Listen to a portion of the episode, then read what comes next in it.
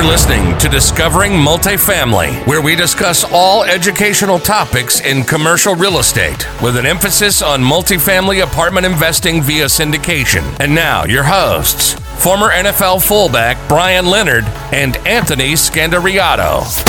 Right, everybody, welcome back to another episode of the Discovering Multifamily Podcast. I'm your host, Anthony Scandariato with Red Knight Properties.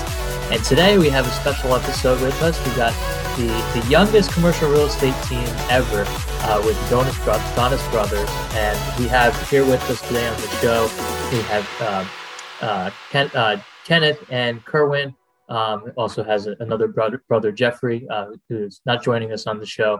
But, uh, you know, we have two twins and, and one older brother. So they're all in the business together. And I believe they started out building a portfolio of cash flowing uh, single rental properties and um, or single family real estate um, properties. And now they've kind of scaled up into larger multifamily, and that's what we're all about too. And getting the systems, the right systems in place in order for you to scale up and do larger deals and and have a more profitable business for yourself and your investors and or whatever clients you cater to. Um, so very excited to hear about their story. I know uh, Kerwin's only 20 years old, and in Kenneth, well, Kerwin and Jeff are 20, and uh, Kenneth's uh, 23. So I don't want to hear any excuses that I'm too young to start out in real estate because the three of them have kind of defied all odds with that respect. So uh, very excited to have uh, everybody here with us on the show. Thanks for coming on. Yeah, thanks for having us. Thank you so much for having us. So, so kind of walk us through your journey, guys. What what made you start out in real estate? How long have you been doing it? Just walk us through that journey. Yeah, so uh, we we were actually all in school, and I was actually in school uh, looking to become a physician assistant. And I remember being in school on my in my apartment on my bed, and I was watching The Breakfast Club, and a guy named Mark Witton came on, and he started speaking about um, wholesaling real estate and how he had you know came from the hood, came from nothing, and pretty much built a multi million dollar company with no cash, no credit, and no experience and no education ever uh, in real estate or or uh, a college degree. So that really caught my interest because I was, you know, at the moment thinking of, you know, having like a six figure salary, and this guy pretty much came from nothing and built a multi million dollar business, which I was not thinking that big. So that's kind of what got us, um, you know, thinking about real estate and that we could potentially build a company within real estate. And uh, yeah, kind of yeah. we read Rich Dad Poor Dad by Robert Kiyosaki um, and before then, we'd always known we wanted to be successful, but we always thought in the context of a job. We never really thought that uh, being an entrepreneur was an option or starting a business. And so once we read Rich Dad Poor Dad, I like to say that's the book that broke us. Um, and then after that, we were open to the idea of real estate. We found wholesaling and then eventually uh, made our way into the multifamily space. Excellent. So, talk to us about the wholesaling experience and some of the single family experience and how how has some of those skills helped you transition into larger apartment buildings? Yeah, so I will say uh, it took us six months of grinding it out and you know cold calling and working without actually ever getting paid or ever closing a deal. Uh, we had listened to many podcasts, heard people that have done it before that haven't had never even known anything about real estate. So we never gave up because we knew it was possible.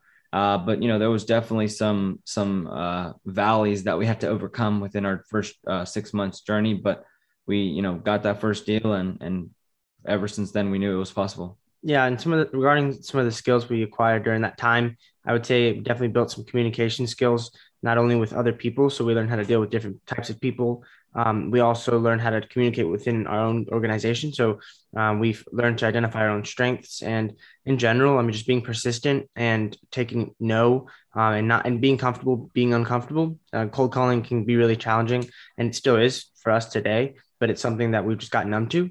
So now, when we go to networking events or when we pick up the phone and call an investor or a potential uh, co-sponsor or an operator or anyone that we want to build a relationship with, although it's scary, we don't let that stop us. And um, yeah, we've gotten comfortable in that space.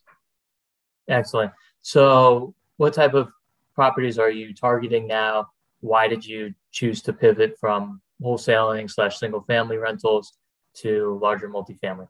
Yeah, so a big reason that we chose to move into the multifamily space is that, um, for one, we always knew that we wanted to retire our mom. That's a big part of our why. And we want to generate as much passive income as fast as we can. And the economies of scale of multifamily just offered a, a, a straight path to where we wanted to go. And we really sat down one day and realized that um, both paths could lead to success, multifamily and single family. But we wanted to make sure we were climbing up the right tree and so we wanted to take the straight path to where we wanted to go. And commercial real estate was always the end game for us anyway. And um, before then, we had limiting beliefs about age and lack of experience for not being able to break into the multifamily space.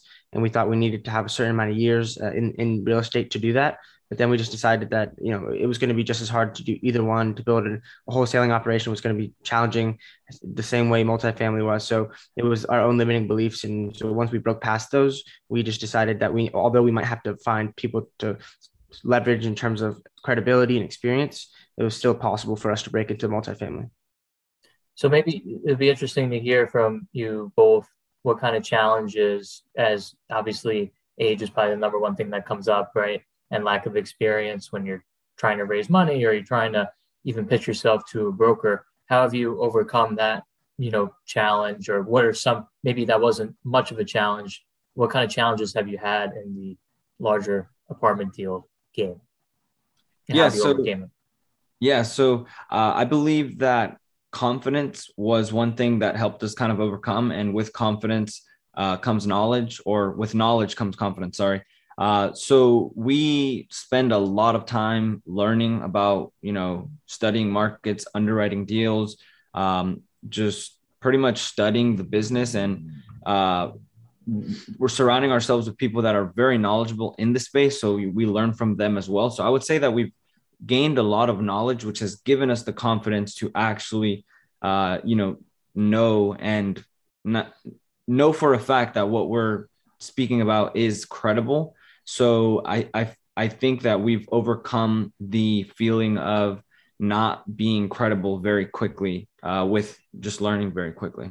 Yeah, and I'll add though. I mean, I think I've I've had a few I've spoken to uh, many sponsors who, even after multiple deals, they still have that imposter syndrome of not really being uh, credible or experienced or uh, worth worthy of being a multifamily sponsor or legitimate. And I think that's something that we initially experienced just because obviously we're everyone around us is a lot older, a lot more experienced. Um, but as soon as we started joining the right networks, uh, entering the right rooms, and surrounding ourselves by people who would not only um, just inspire us and show us that anything was possible, but also told us that it, we could do it what they were doing. Um, that really just helped us break past those those paradigms that we had in our minds. Excellent. Uh, can you talk to us about maybe the first deal you ended up syndicating or or putting together? Yeah. What so, was that process like? Yeah, so uh, we actually just closed on a 138 unit apartment complex in Jacksonville, Florida, uh, alongside our partners. And um, yeah, so that deal was brought to us by uh, one of our partners within our group called, uh, we're part of the Think Multifamily Group, who, uh, you know, very experienced people who run the group. His name is Mark Kenney. Uh, you know, over 25 years of experience, over 600 million assets under management uh, with a little over 10,000 doors. So very, very experienced individual. Uh, and then people within the group, you know, come from very, very um, high end corporate jobs or just long experience uh, in the business. So this deal, we kind of helped out, um, you know, just on equity side and also on other things that we needed to do in order to get the deal across the table. Uh, but yeah. Nice. And so what are you looking to do next? Bigger deals, similar size deals? What? Yeah, we're hoping to uh, stay in 100 plus. That's the the sweet spot of Think Multifamily, and uh, we of course like to work with other people, and um, especially in the group because they offer not only support, but um, we get to work alongside them and just learn how they like to operate the assets. Yeah, but definitely over time, hopefully, you know, bigger, we grow our portfolio uh, and just gain more experience. Uh, once you get into, I'd say 30 plus million, you're you're really really competing with institutional buyers who, of course, uh, have cheaper money. So it is harder to compete with them, but uh, it's definitely a, an area in which we would like to compete. Excellent. So can you talk a little bit, maybe give some confidence boosters to the younger generation who is listening to us that maybe want to start their own real estate company or they just want to you know become a passive investor in other operators deals or whatever um, they, they want to start somewhere in in real estate. What as as young men like what's the number one piece of advice? I know you were talking about you know gaining as much knowledge as you can before stepping into it um, but I, I hear a lot of people that are younger older in between that have analysis paralysis where they constantly read BiggerPockets blogs or BiggerPockets podcasts or whatever real estate podcasts and they, they never take any action they just keep reading and reading and oh i'm going to do it someday but it just never happens what's at your you know the young early 20s that you both are in what's like the number one thing you would say that helped you get motivated to um, grow your business or you know even start it yeah, I can start. I would say there's a few things, but the, the main main thing I think is uh, just identifying a, a strong enough purpose and why. Um, like we want to help people in, in underserved communities in Guatemala. We want to retire our mom. Um, it's, it's it's bigger than us, and so things like that drive us to drove us to find a path outside of uh, the traditional nine to five, and that's what drove us to real estate. And um, in terms of finding success in real estate, I would say you're the sum of the five people you surround yourself with, and people my age tend to surround themselves with the people not the best crowds um, typically and and i think if you want to be an entrepreneur or in real estate you have to find people that are doing what you want to do and you have to be very cautious with who you take advice from. Um, and not only that but i think that by rubbing shoulders with people who are experienced and know what they're doing um, they can teach you. And yeah i would absolutely say just pick your pick choose your friends wisely. Yeah and i would also say um, two things. One just if someone's already done it, like especially in real estate specifically, you know, like I had said earlier, we saw people and heard people on podcasts that were coming on uh, and they were doing their first deal saying it was possible. So just with the knowledge that someone else on this planet is already doing what you want to do in real estate means that it's possible. And, you know, if you're, even if you're not near their age, you know, the only thing that separates you is the knowledge that you don't have that they have. So if you can tap into wherever they gain their knowledge, then you can do exactly what they've done. Um, and then another thing to kind of go along with that, to a certain point, I would say learning first is definitely very important, but definitely taking massive action, massive action is very important as well. Like I believe that you should learn up until the point you should pretty much learn what you have to do and then just do it and then whatever happens next you learn it next and then you do it and then you just keep the steps you'll just it'll just fall into place how it should but if you spend too much time trying to learn everything you're never going to just get started which you can't make money if you don't try it yeah and just start yeah we uh we spent like a month uh, uh, educating ourselves on multifamily. And then four weeks, we, we dedicated four weeks to learning it. And then we just took action, um, started the podcast. We still were, were novices. So um, I think that, that that is a testament to just take imperfect action. And to add to what I said earlier, um, I think a lot of people, it might not be realistic for them or in terms of finances, if they can't afford to attend networking events to get into those rooms. We always like to say that um, the, the, the five people you surround yourself with don't have to be the five people you're physically with.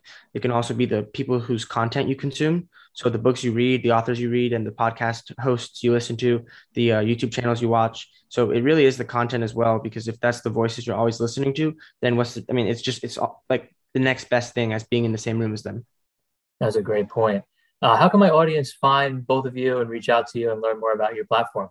Yeah, so the Real Estate Monopoly podcast is our podcast, um, and www.donisinvestmentgroup.com is our website, and we're at Donis Brothers on every single social media platform. That's excellent. Well, really appreciate you guys coming on the show today. If you liked what you heard and or saw, if you can please give us a rating and review on iTunes, it helps uh, both of the Donis brothers and myself get our message out to a greater audience. And really looking forward to seeing what you guys accomplish over the next year or two and would obviously love to have you back on our show. Thanks for having us. We appreciate it. Thank you so much for having us. Take care.